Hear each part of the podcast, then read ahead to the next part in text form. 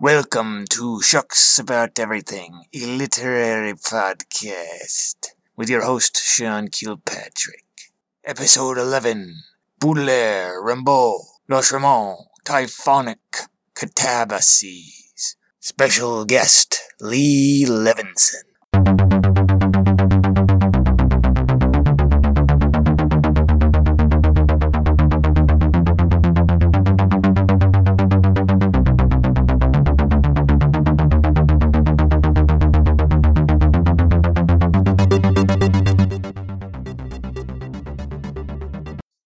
Notes are a little fucked up, but uh, modernism from the idea of a dandy as someone whose fashion is for himself and not for society, who fashions his own style and art for himself, uh, which is taking the romantic romantic idea away from nature and into solipsistic modernism. Baudelaire Promethean mashup, man. The individual against society. The uh, Baudelaire as the original, for sure. Fashioning himself as fashioning himself, but uh, I like that as a modernist, as a dandy for his own interests. Uh, uh, importantly to note, I feel like would be uh, the fact of uh, his mindset being first and foremost that of a junkie. My needs reign high and I will get to those ends no matter how I see fit, whether that is uh, actually scoring the laudanum or dressing a certain way to uh, appease the people of his crowd, the women. He was a sick guy. He was on laudanum for quite a while. He stopped at some point, but he was he was on the liquid laud- laudanum, I believe. Uh, he was on the good shit. oh fuck! Why did he even stop? what's what's the reason to stop? Couldn't you just go into a pharmacy and buy it back then? Yeah, he he stopped uh, because he hated nature. He hated he hated to feel dependent, and he hated to feel uh, you know because he was dependent on his mother's money his whole life, and he was Yeah, yeah. also very sick. Predicted uh, all of millennialism. The basement. yeah right yeah that's he's he started that. He thought the only thing that matters is imagination, and the only value of nature is what man can make of it in his from his imagination uh, through uh, style and a, a system of discipline regarding structured art. Very recently rereading uh, Wallace Stevens' Comedian in His Letter C, which uh, more of a modern argument for that kind of mentality Mm. of mode of thought, really, for that all, as uh, finding what it is, what it needs to be, to be your own, to have your own internal uh, life. You make what of it is, you make your own world. Everybody is their own. Everybody is their own creator, you know? You better uh, spit in the face of God lest you become one kind of thing. uh, Stevens is a great progression, taking the formal the formalism that Baudelaire put into practice to further romanticism into modernism. He, he took it even a step further. I feel like uh, language wise, whereas he almost almost uh, without the care of a career poet in mind, as as Baudelaire really strove for. But uh, Stevens just he really took it upon himself to create and fashion his own existence in his own world, and and to abide by no man and no law, and took his formalism from Baudelaire and from the Romantics and all that, but but kind of aggregated it more so in the modern world that he was living in to where it was just, you know, piles on top of piles of fucking catharsis in each sentence where it was, uh, he, he wanted to showboat to no one in particular. He wanted to showboat for the fucking glory of being able to showboat. That's, that's how I feel. But in, in the most complimentary way, I mean, he, he took language to another extent in regards to poetry.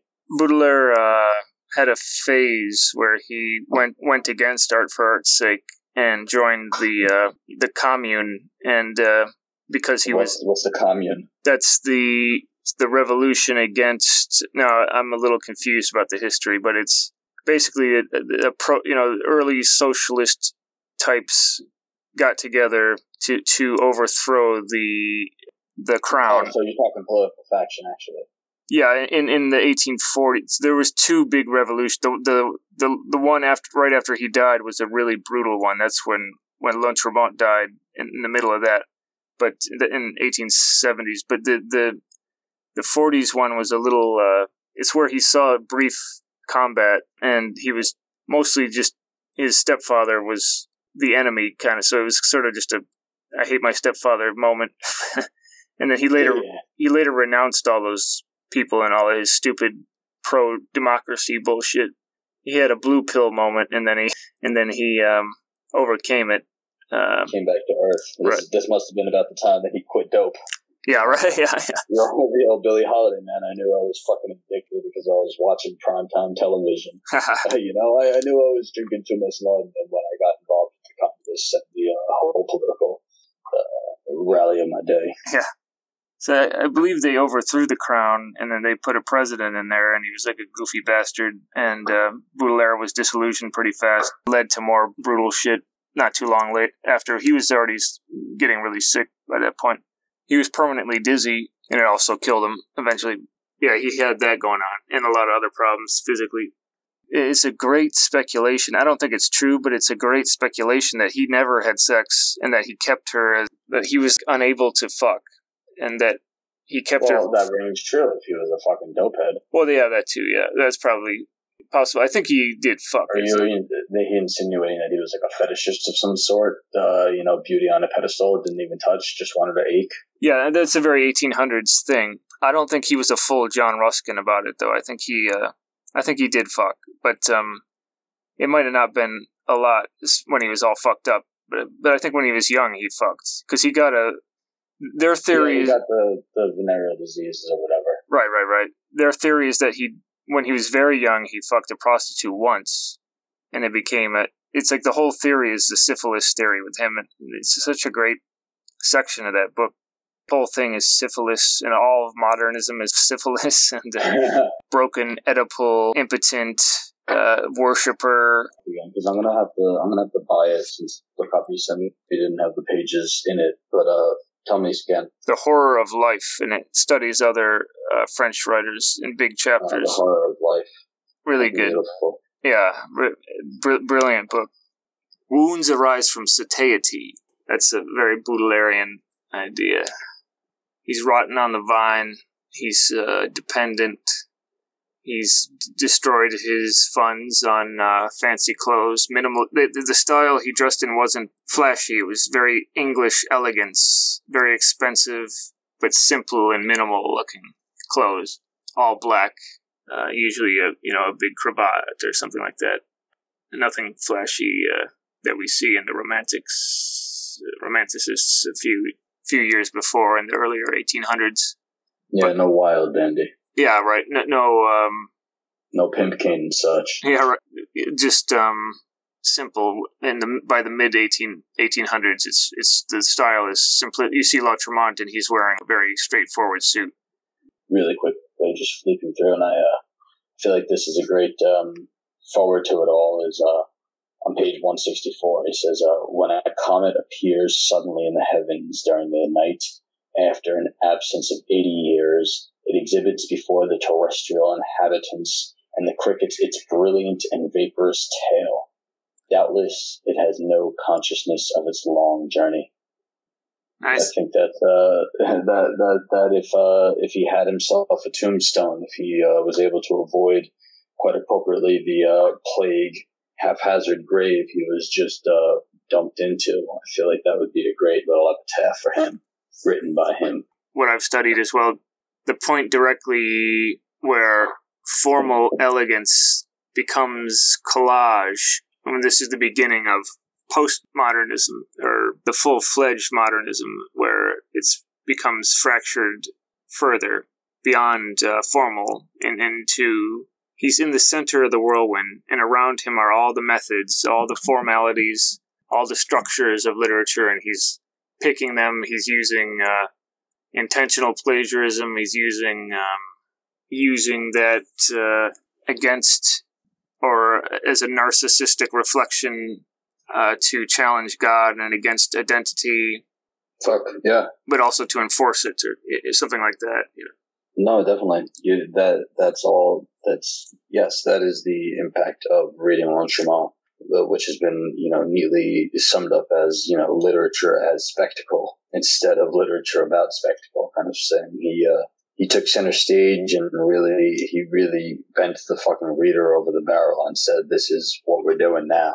Uh, buckle up, boy. You want fucking realism? Here it is. Right. You know, you're you're cast in the middle of it. You're you're fucking eye of the storm right now. Yeah, his mother killed herself when he was a child, when he was an infant, and uh, but his father. This is interesting to me. His father became one of the head of the po- positivists, one of the heads of the positivist movement in Brazil. In uh, or uh, he was born into war in Montevideo and died in war in Paris, urban warfare in Paris, South America. Uruguay, Was it? South America. Yeah, yeah, down there. Um, Okay. he's from there, but he was basically raised in France by boarding schools.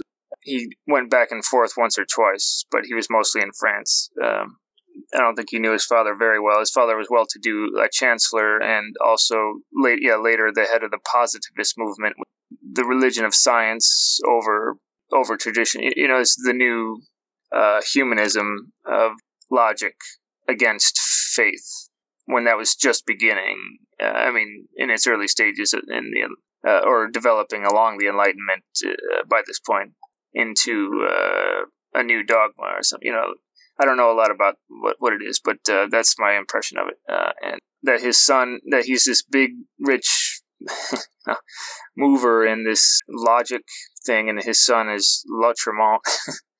is very amusing to me. I mean, you, we see the odes to severe mathematics in, in that section in Maldoror, and it is fairly logical and, and or almost mathematical kind of of a collage. And then also his renouncing of, everything and then becoming a man of the good. The book book about the good before he died is both of them feel like fuck, fuck, uh, fuck the logo, fuck my father kind of thing. Writing extreme. Uh, extreme evil and then extreme good are not logical uh, positivist it's not very empirical but um, but also he's using the methods of it to some extent like a deranged scientist instead of a yeah. Yeah. yeah it was it was spoiled for me because when I was 19 and some girl I was really weakly into is the one who told me about it but um, I was very young and also very enraptured and she was but anyway it was spoiled and I I got off on the wrong foot with it because I thought it was too heady.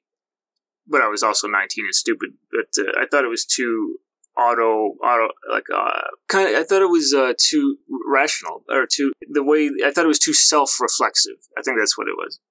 And, uh, Okay. which it, it is, but to an insane degree of, uh, I, I don't know. I think I, yeah, I was just angry at her. I came back to it later and figured it out.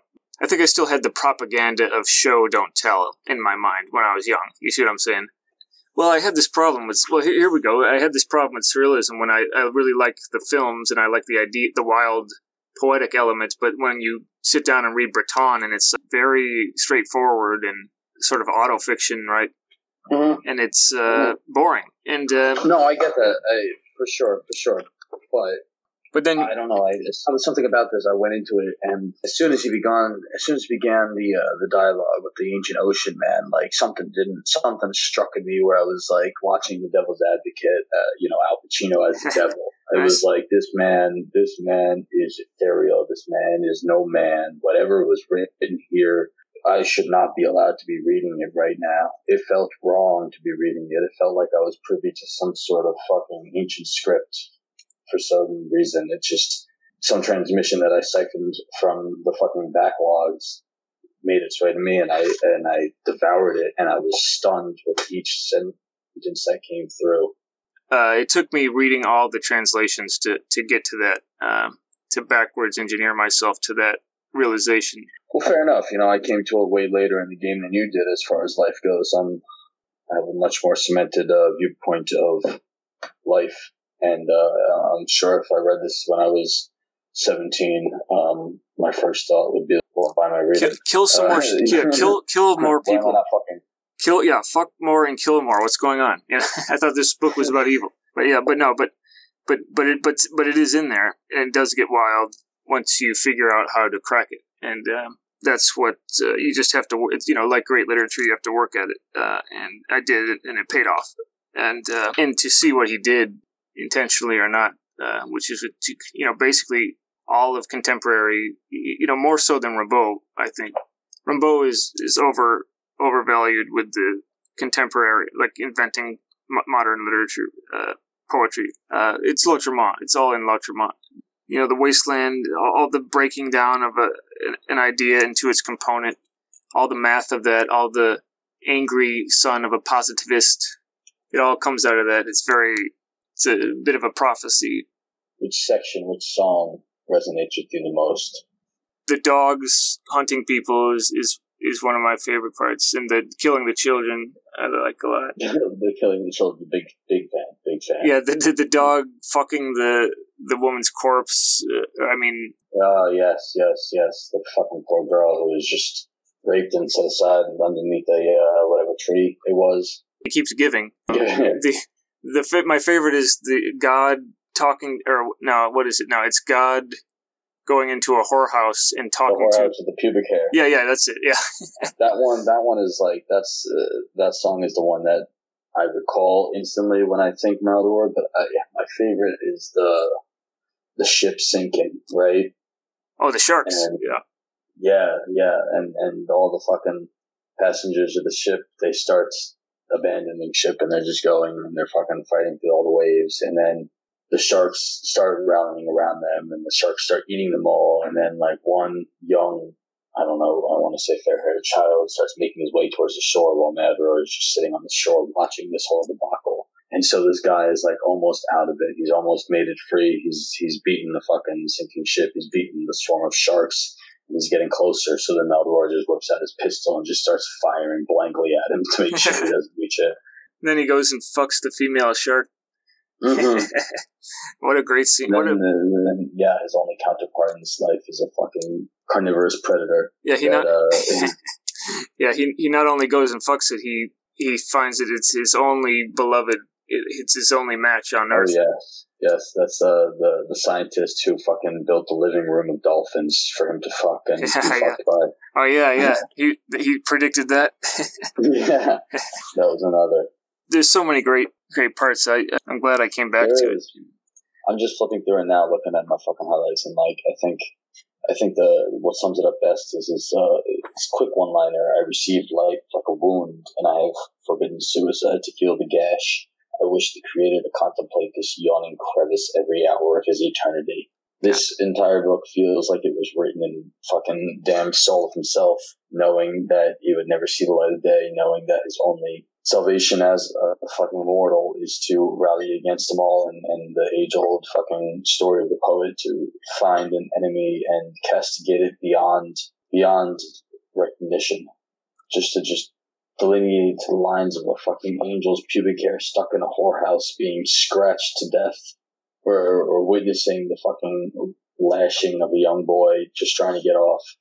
Speaking to one's lice. the, uh, it's it's it's brilliant and it's it's he took uh, he took all those uh, gothic novels right and the Eugene Sue and these uh, villains and uh, made it into uh, its own language his his own language created yeah contemporary thought almost you know he, he voiced the industrial revolution kind of and its staccato fractured hell the death of innocence for humanity it's all there, whether he meant all that or not. You know, more so than his contemporaries.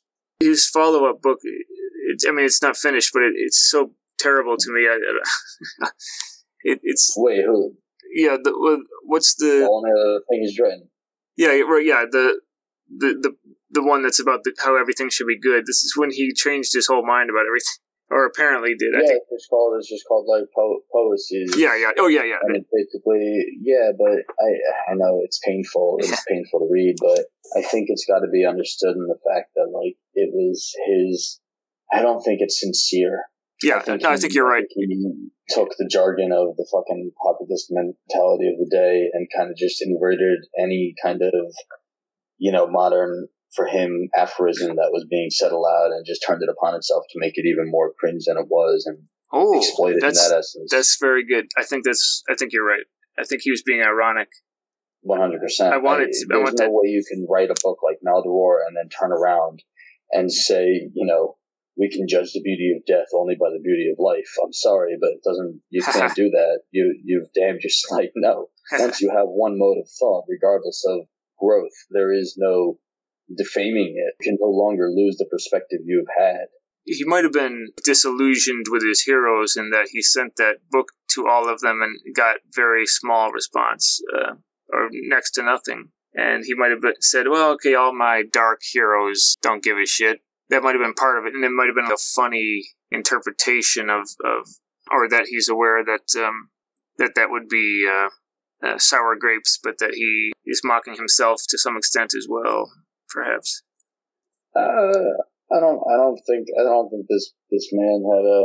I don't know, man. I think this is all vindictive. His second part. I think it was like a big spit in the face, a, a real, a real kind of just fucking stand up show. The whole uh, ah okay Joker up there. I really do. I, I can't. I can't find a sincere sentiment in the entirety of it all. It just. It really does feel vehement. it might it's one of these things where the more he says that I'm I'm being with great sentiment and I'm being very serious, the the funnier it gets. Where uh, the more he insists that he's changed, you know, that he's become uh, a man of God, the the more the joke is deepened without announcing itself. Uh, Okay. yeah, I like that. I like that. I, I do hope that that was the case. Uh, whatever killed him, uh, I feel like it's some extension of that somehow. I feel like he broke I think himself. he died from some. He died from whatever whatever plague was going around at that time. It was it was uh, supposedly a, a plague death or a disease where he was buried hastily. Oh yeah, is that cholera? Or, well, during the that was so. This is during the revolution, the full revolution, where they they broke that commune apart and they were stacking bodies in the street and they were killing zoo animals to eat and shit. Oh, nice. So the whole city is under siege by Prussia, and Prussia was an intense military force. Germany and Prussia, they surrounded the city. France buckled immediately. They but they were under siege for a few months, and this is in the middle of the siege is when he died. He was in a uh, relatively well-to-do area, but he's he still uh, was probably vulnerable to food shortages and disease. And you know he pr- he could have just been popped in the street, or a soldier, a Prussian soldier occupying could have just uh, punched him in the head and broke something, you know, and then he lay in misery dying. It could have been anything, you know. But um, Yeah. because I mean, you know, they were, and they, they were also shooting cannons in, into the city all the time, Hmm. like randomly, you know. So it could have been Random. just random cannon fire. Founder style. Yeah, yeah. so, so he could have, Shooting cannons into city streets. Yeah. Cannon shootings. yeah. So something could have, it could have, like debris could have knocked into him or something. But um, and he could have went back to his hotel and uh, head with internal bleeding or something, you know. But um, yeah, that's true. It's fair. or uh, but people do seem to side on disease, some sort of disease, and it might yeah, it's probably some kind of typhus or cholera uh, uh, or fever that he caught. Uh, those were rampant, and there was no no idea what to do with it. Right? Yeah, yeah. Do you wanna do you wanna talk maybe about the relation between Lautréamont and Rimbaud? Perhaps the suspected underground relationship they might have had, not necessarily relationship, but like, do you think that uh, Lautréamont was an influence upon Rimbaud? The possibility that he has read him hasn't mentioned. Not that there's any concrete proof, but you know, Really, I haven't I haven't seen any anything on that. That's a very interesting idea. Um, I think it would be that Rimbaud comes after him. If I'm, he's dead by the time Rimbaud is in operation, right? And yeah. Um, Rimbaud's very young. Rimbaud's younger than he was. I know that. I know that. Um, I, I I remember reading Maldoror wasn't available in France until long after Lautréamont's death Right. because That's of the whole publishing issue where it was like he self-published and then he died and then his father went to settle debts and then it was like uh like a, a Belgium strictly book for Right. quite a period of time yeah, yeah. and then somehow made its way to France, and then you know the twenties came around, and he was rediscovered by the Surrealists and all. Right. But yeah. There have been claims made to say, who knows, maybe just uh, fucking geeks like us who like, oh man, there is a similarity. They were both, um, they were definitely both uh, introverts. They were definitely both non-social, you know, readers or speakers or scenesters. They, they, they all hated their contemporaries. They all hated the, the field within they worked in. They both disappeared after one major text. I'm not sure. I feel like I've, I've read this somewhere. Not that I necessarily myself see a relation between the two. Whereas in like, I understand maybe Rimbaud's distortion of the senses might have come into play, but uh, for me, it feels Rimbaud's work is not philosophical in its sense, but more hypothetical in a way to live one's life, as in you must consume what there is offered to consume, and you must take of it to sprout forth new seeds to therein make available those beautiful flowers for the next generation. Whereas Lautréamont is, uh, I will gourmandize the fucking roots of the bud of these flowers because their beauty disturbs me, you know, whereas one is, uh, let us build these cities up and the other is, uh, let me feast upon the sewage that runs below. I feel, uh, philosophically speaking, they couldn't be further apart from each other. I agree. Yeah, they Rimbaud is forever the child in his his abandonment to ecstasy. Forever, yeah. The the primitive. The he's the drug. He's the drug. He's the '60s and '70s. This is why I'm I'm falling out of favor with. He's falling out of favor in my mind. The more I look at him lately, uh, and he also snitched on Verlaine, which I forgot about. But um, the uh, I mean, I'd probably snitch on Verlaine too. That's funny. Well, you know, fair enough. I mean, he did shoot him, but but uh, still, but the but Rimbaud's primitive I am another abandonment to instinct. Uh, Lautréamont was never a child. I feel it. You see what I'm saying? No. yes. Lautréamont was not. A, he was much younger. Yeah. Or, or at or, least the same age. He was. He was very young. Very young. Very. They were both very young, but he he he was never so wise, so wise, one hundred percent. That's and and this reiterates my feeling that I, I there is no proof upon this belief, but I am one hundred percent a believer that Lautréamont was the devil reincarnate. That he was the no backstory. It's it's just a fantastical idea that uh, I enjoy thinking of. That he was Lucifer made flesh for a certain period of years to transcribe this text and then just vanished. And I like to think that this is uh, factual in my mind, that this was penned by Satan, Maldoror. Yeah, his intelligence is as the most profound violence. Yes, and, beautiful. And Rimbaud is not about intelligence. He's about fucking More fuck, violence. Fuck energy. He's about yes. sexual energy, but but um, and drugs, the drug energy, but um, or that feeling anyway. So we have Baudelaire is sort of comes along and vaporizes the centralization of the ego through formal structures, so that it's not just about creating a well-crafted poem, but the structure becomes uh, a sort of inward, personalized solipsism Whereas Rimbaud then uh, Rimbaud and they're not really interacting with each other, but then Rimbaud is making the eye another primitive instinct, uh, wild energy, taking that uh, into more of a not solipsistic because it's going backwards through to my ancestors and my, my when we oh were goals. we yeah yeah we were all one we were all one uh, amoeba in, in the ocean type thing and then Lautréamont, though Lautréamont is satanic is a great word because it's about designing all of this, taking all of that, all those ideas, and making it your own intelligence, your own yeah. very nasty intelligence that is in complete control of the whirlwind around it. So he's at the center of it, and he's in complete intelligent control it's the it is the complete opposite of Rimbaud. There's no letting go to have your drug fuck orgy. It's uh and and to be boofed by Verlaine. It's it's and, groomed or whatever. You know he loved it, but it's the Lautréamont is completely self aware of everything. That's what turned me off at first, and then especially in my 30s, I completely adore now.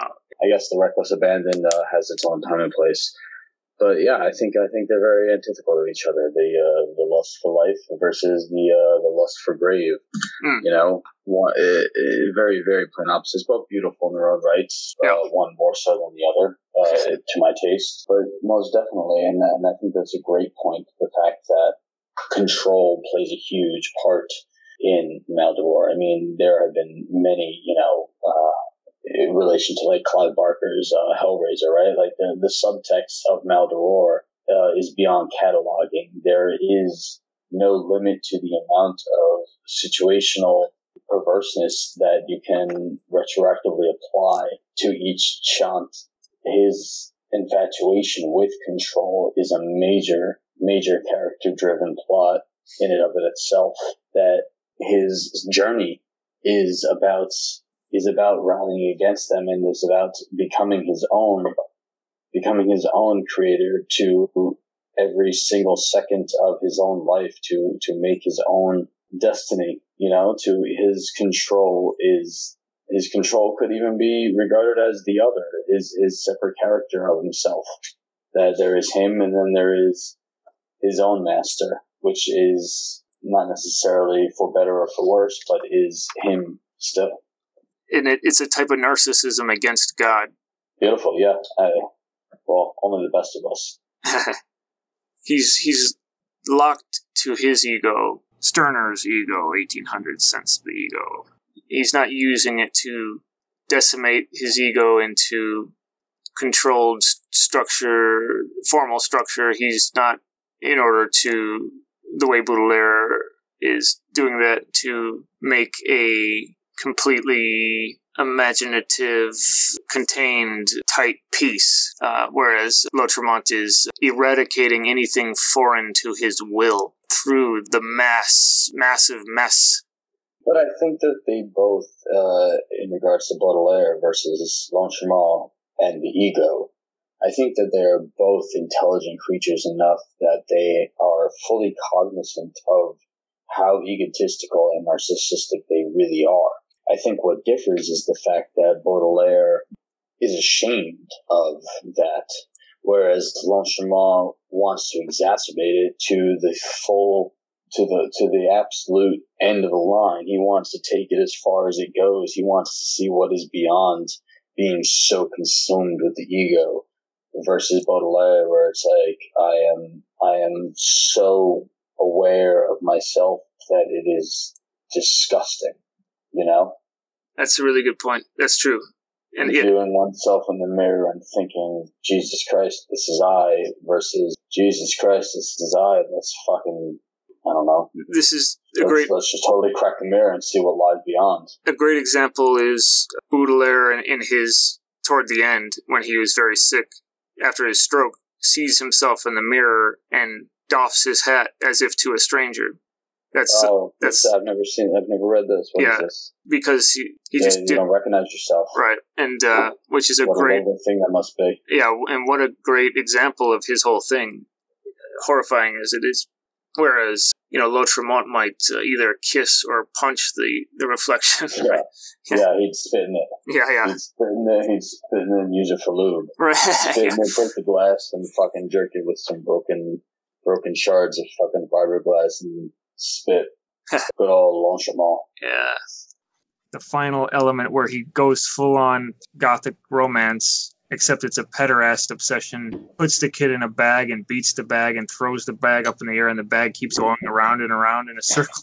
makes his way over to the dog butchers, and even the dog butchers are too highly of uh, individuals in society to uh, to chop up a child. They they're the only ones with a good enough sense to say, "Hey, let's fucking rip this open before we just start fucking taking our cleaver to it blindly." The ode to pederasty in there as well earlier on. People who write on him are confused as to what his preferences were. Not the main point, but but it's uh, Why? Because people can't read between the lines. I think just because you talk about rape, uh, you know, obviously, and this should be excused by the left or the right. Just because you talk about rape does not necessarily mean that you have an interest in the sexual act of rape. That you're interested in fucking a child and just you know homosexual activities doesn't mean that you yourself are an activity based homosexual. I think that uh, maybe for the time being that it was you know he said the word purple, so clearly he is a fan of such a hue, but to me, that didn't ring any truth to the fact that he had interest in sodomizing young boys. I think it was a power play. I think it was just more of a an adult versus the children mindset, more of a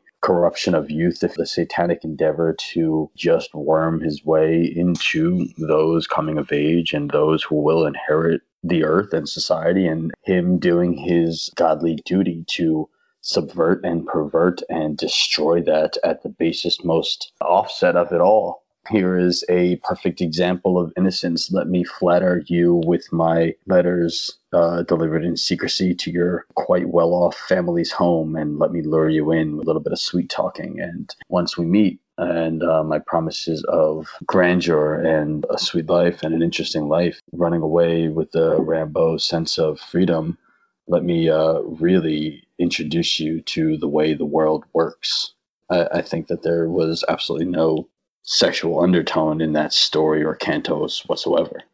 All the consequences of Rimbaud's fancy freedom brought down into a barbed wire, into an enmeshment over all of those deranged senses and brought into a, a fine geometry sort of embarrasses Rimbaud.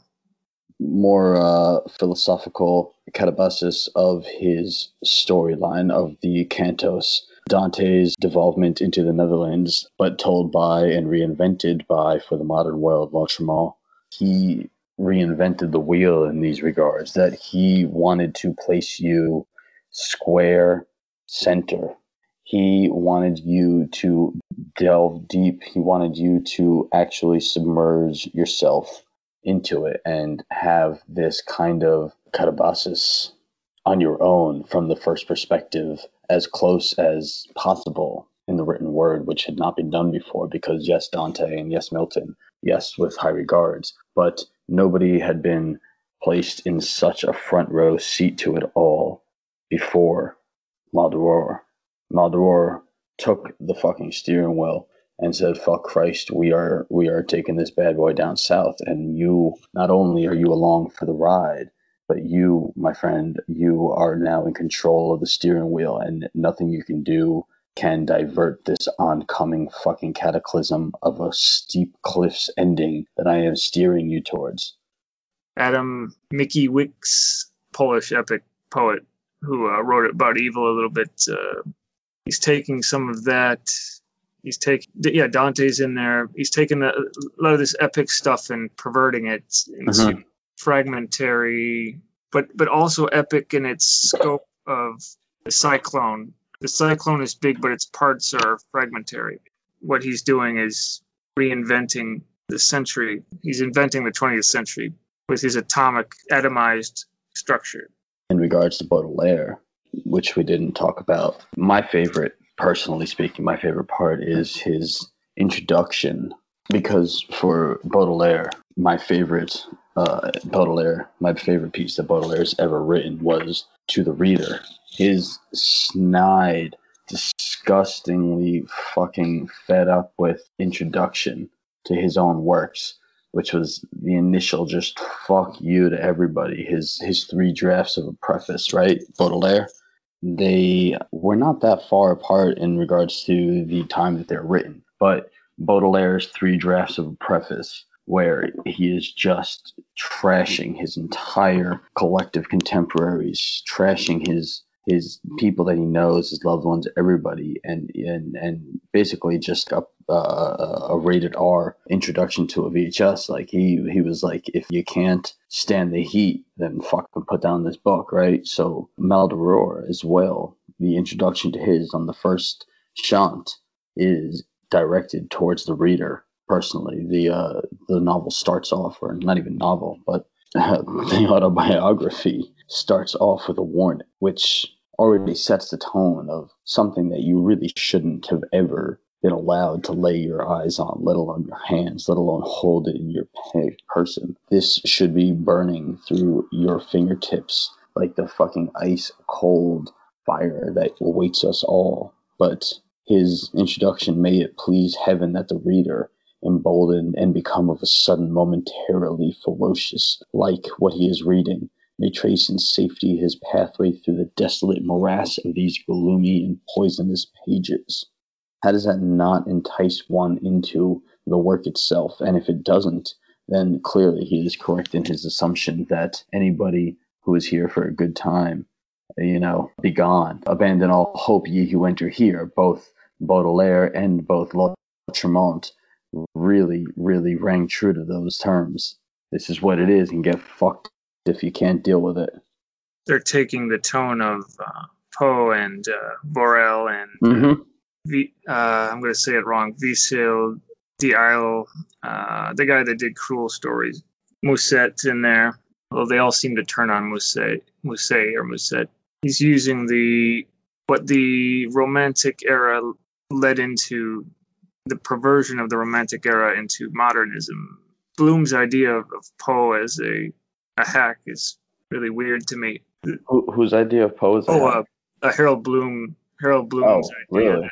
Poe is a completely overvalued hack who was imitating, um, Im- basically imitating Browning. Fuck off.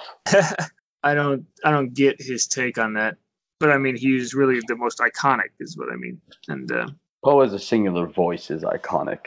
Poe Poe as the poet versus society is iconic. Yeah, he's the most iconic of that era. You know, I mean, it was parallel. I mean, Baudelaire was writing a lot of that before he even read Poe, but it was just such a parallel thought. Instant influence. Such Yeah. like a, a finding of a brethren almost. Yeah, yeah, right, right, and it built him up a lot when he did find it, and uh, Yes. set his demeanor. The demeanor is a big part of it. Borel uh, was doing that before both of them, but he wasn't very well known and not as prolific as Poe, the werewolf of literature, you know. But before that, I mean, it was Byron and uh, the Romantics were making it get darker. It was dark at that time to turn away from formalism and God and make it about the lyrical self Keats and such, yes. sublime nature that was all very satanic to and athe- atheistic to everybody and that was dark to them Satanic and satanic. I, I, I agree with you, but I think it'd be more concise to say it's more, uh, you know, paganistic. yeah yeah no you're right you're right On the surface, the aestheticism of it all, yes, is satanic the way we interpret it all. But in their intention, in the way that it's been interpreted, I think is more of a paganistic approach versus a Catholicism.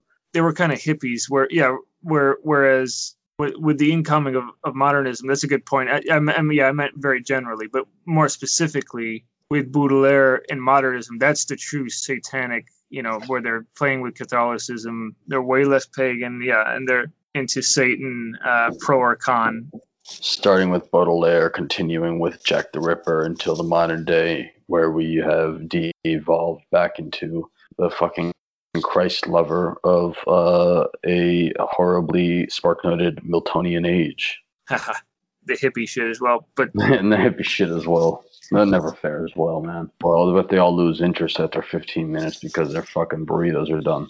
yeah, there's that dichotomy at play in the trends. Baudelaire uh, spits on it all. He understood the aphasic, tortured, sick modernist, pre-modernist symbolist, transitioning out of one. Well, Delacroix was his big guy, right? That's his guy. Uh, the painter Delacroix. Delacroix was a big deal. He was a romantic sort of in between th- that and, and symbolist painter, beginning to be, look a bit impressionistic, but a little before that though. Still very detailed, but often very grotesque depictions of historical, you know, events. But big deal to Baudelaire, the way that I imagine a very young Lautréamont read Baudelaire when when Flowers of Evil came out. Lautréamont must have been in, in school. And then by the time he was a little bit older, when he was maybe 18 or 19, is when Baudelaire died. So the book was out for a little while when Lautréamont must have been in high school or middle school. That's still an early age to get into Baudelaire. I imagine he would have been reading the way that He must have. He must have. I mean, he died at what, 24?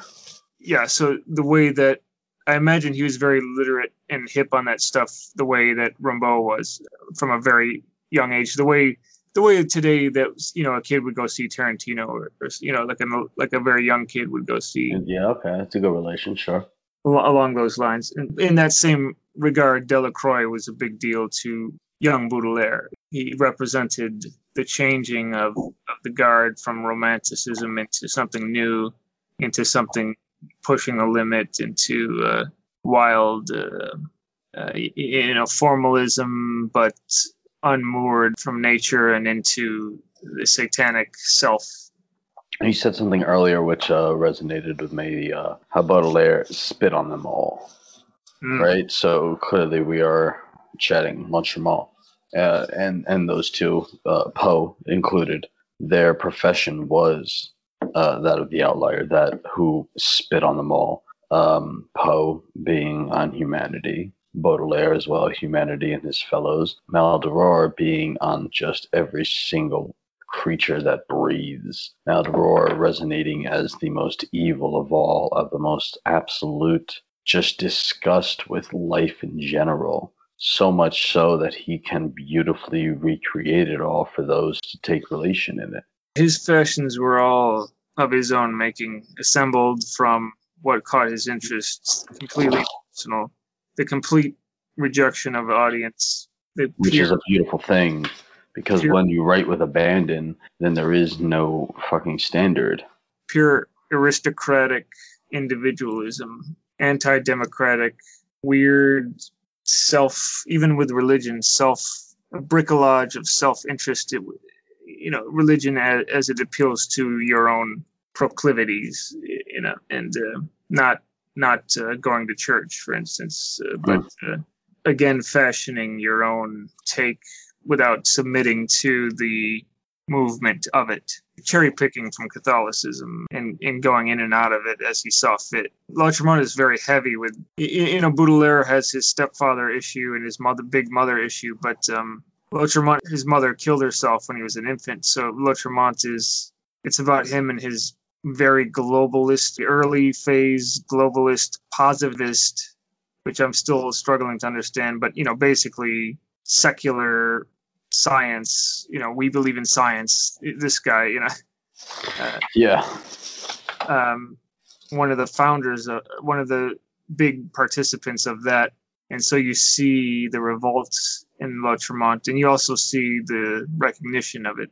And even his revolt against evil is a revolt against his father's positivism, because they're very much not God people. So when he's doing his way less interesting Poésies, he's in saying, you know, God is great and all this. He's um, that's pissing his dad off too, even if he's trying to make a better name for himself. It's all unacceptable, and also, as we discussed, ironic, possibly very ironic, pro- pro- very likely ironic in ma- many layers. You know, 100% ironic in, in many layers. I think that it's actually important to note that the black humor throughout Maldoror is very wholly unrecognized. I found it extremely comical of a reading. At least I la- I mean, I reveled in the absolute pure poetry of most of the writing of it, but it's fucking hysterical when you read into it more and more. I think Pynchon can do this, where uh, you, you read it and you register that it's comical, and then you read it again, and it gets funnier every time, even Okay.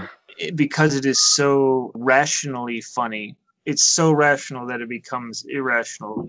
This type of thing, where if you repeat repeating a scientific fact so many times that it becomes absurd and pointless, some sort of doppelganger effects on itself of rationality exposed. Apollinaire realism comes from the idea of super reality because it's a very rationally done thing on the face of it, but then it adds up into this quadrangle of cyclonic Yeah, no, no, no. I understand that's a beautiful way of uh, interpreting it. the geom- the bent geometry of it.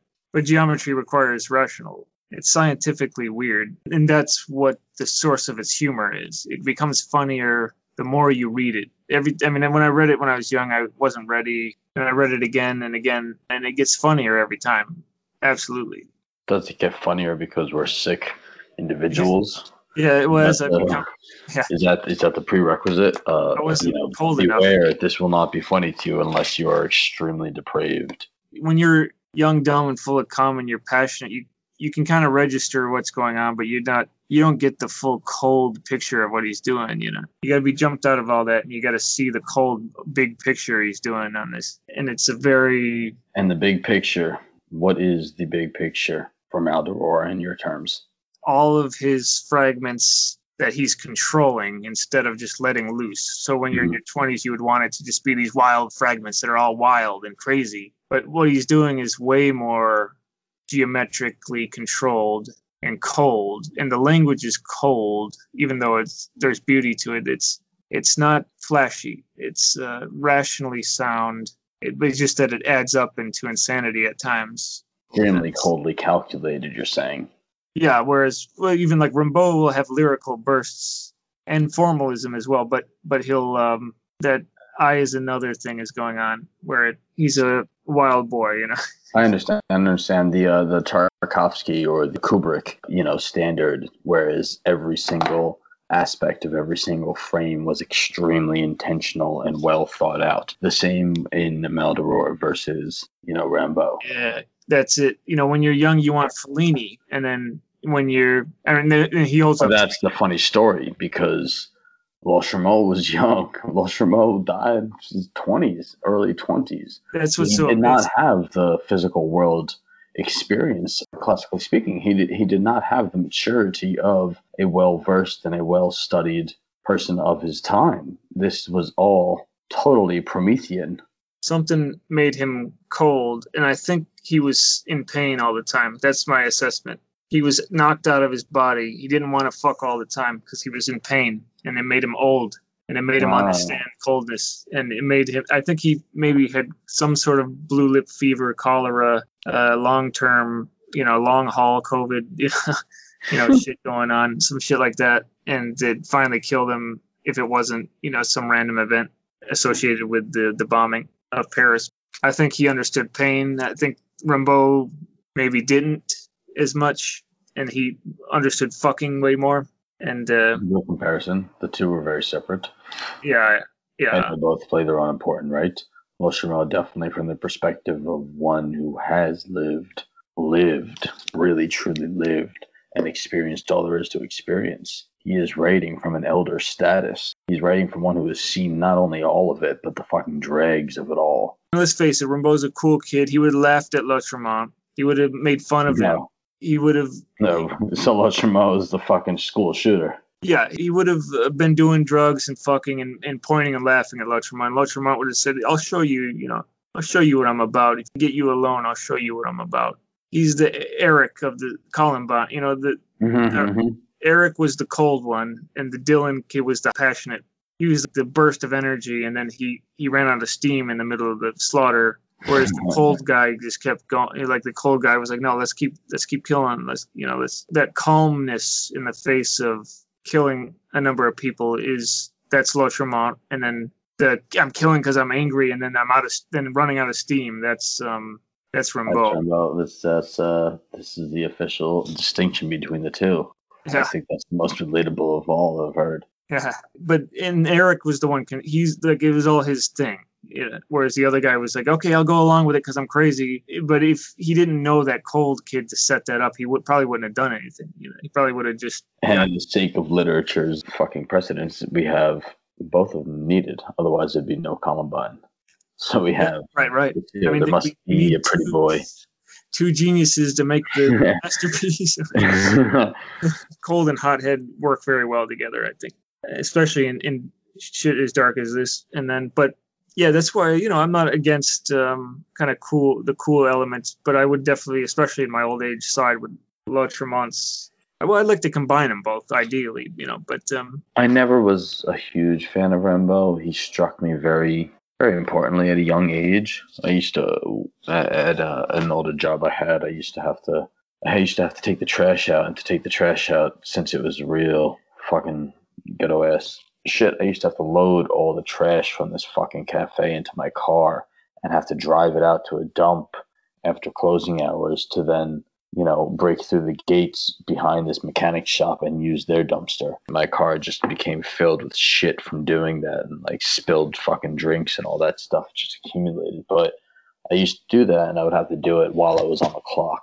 and this was like you know a, a summer of 17 when i was 17 kind of thing you know like a, one of the earlier jobs making money and i would do that and i'd just fucking chuck it on the side of the road and park somewhere and read uh, rimbaud and that's that's the influence that had on me and i loved them all but it was uh it was an introduction and it was definitely a formative experience but baudelaire was where things became serious and things became real and things became more so than the fledgling rumspringa of coming into adolescence where where there was perspective of a life beyond the uh, dropping of my balls Yeah, and Rimbaud depends. It's very dependent on the translation, whereas uh, Lautréamont's so cold that uh, I mean, there are diff- the translations are all kind of add up into an important. It's important to read all of them, I think, but the um, there's only a few, and and uh, it doesn't change a whole lot. Whereas there's a huge difference in the Rimbaud translations. There's also a million, and you really got to sift through a lot of translations to find the best Rimbaud. It's very difficult. All of the main praised ones are not the best ones. It's very esoteric translators from long ago that did the best English Rimbaud. You can only see glimpses of it through the boring mainstream uh, Rimbaud translations. There was a website back in the day that had really good translations of his, of his uh, by the guy that ran the website. Lautréamont is all there to uh, to behold in one big go. You know, four or five. But one, one or two of them aren't were really worth looking at. Uh, the New Directions is the most lyrical. That Greek guy is the most accurate and, and maybe technically the best. The Penguin one is interesting because it's sort of the most formally, and I think that's that the other. I haven't. Uh, I'm, drawing a blank on the other ones. There's one that isn't very good. That's more recent, uh, and then there's one that's sort of interesting. It's like a more simple take on it, I think. But and, and then Rodker's from the 20s is interesting as well, because Rodker was a genius poet. But it's also compromised because it's from the 20s and it's not. I think it's a little censored or something. But between between anyway between the New Directions and between the the Greek guy, uh, we, we have it. Basically, I mean that's it. And the Penguin for seasoning. Between those three, that's it. So we have it. Whereas Rimbaud is ineffably. He's easy to not like when you see the mainstream Rimbaud translations but uh, but he is really good, of course. But yeah, no, no, no. I never. I'm not. I don't mean to demean him whatsoever. Rimbaud. you know, there is no disrespect. yeah, well, yeah, me That's too. not what I'm trying to extend. Right, me too. But I'm I'm just saying, in, in as I age and in comparison, Lautréamont gets bigger. Oh, of course, yeah. Yeah, But to be fair, I didn't get into Lautréamont until I was already of age. yeah, I was way too young. It's not for the young. It's it's for the in pain people who know about pain, in, a long term sense, not in a victimy way. Mm-hmm. In a, Definitely. in a daily sense, where The the uh, body stuff. the concept, yeah, the concept of pain being an ever-present, chronic accompaniment to life. Uh, only those are the ones who really do seek solace in this type of literature. You know, it's one of those books that just you don't find it; it finds you somehow. there's a detachment in Lautréamont that I never could really fully do myself. I, I admire it. I might be too much of a hothead. I mean, that's my type, is what I'm saying. So, so you would think I would go with Rimbaud more, but but it, yeah, as I again as I age and am weakened by age, I appreciate the cold way more.